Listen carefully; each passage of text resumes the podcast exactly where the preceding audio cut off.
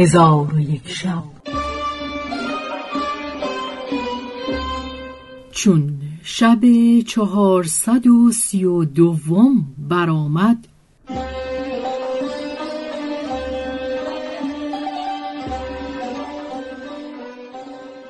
گفت ای ملک جوانبخت آن مرد گفت ای عجوز عجب از تو که در چنین مکان مقام داری و تعام تو این گونه خوردنی هاست و تو را آب از این چشمه تلخ است.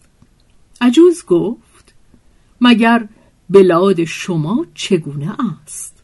آن مرد گفت در بلاد ما خانه های وسیع و میوه های لذیذ و شیرین و آب های گوارا و خوردنی های خوش و گوشت های فربه و سایر چیزهای نیکو چندان است که جز بهشت در جای دیگر یافت نمی شود عجوز گفت من اینها شنیدم ولیکن به من بگو آیا شما را سلطانی هست که به شما جور کند و اگر از یکی از شماها گناهی سرزند مال او را بگیرد و او را تلف کند و اگر بخواهد شما را از خانه خیشتن بیرون کند تواند کرد؟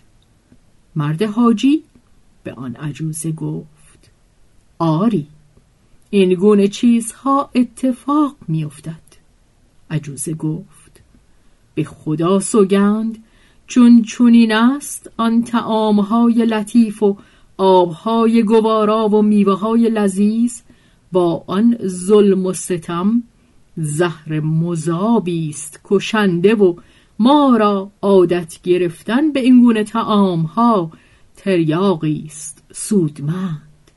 آیا نشنیده ای که بزرگترین نعمت ها بعد از اسلام صحت و امن است و این هم از عدالت سلطان روی زمین دست دهد و از حسن سیاست سلطان امن و امان پدید آید و سلاطین پیشین دوست می داشتند که ایشان را هیبتی باشد که رعیت آن را ببینند و از او بترسند. ولکن پادشاه این زمان را فرض است که برای او سیاست تمام و هیبت بزرگ باشد.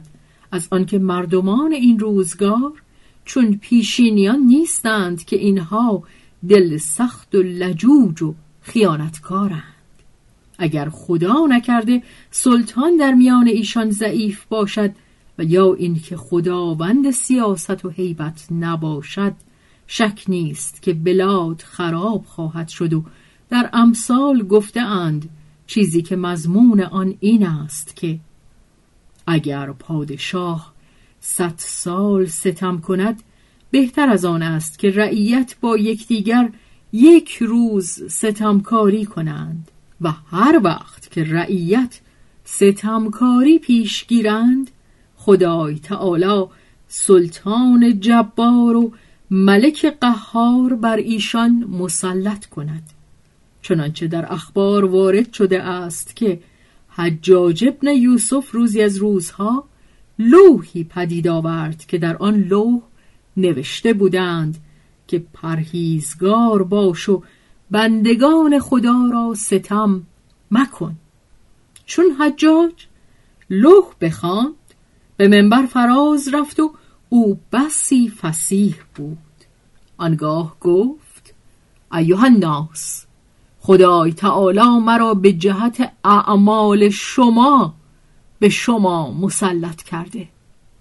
چون قصه به دینجا رسید بامداد شد و شهرزاد لب از داستان فرو بست.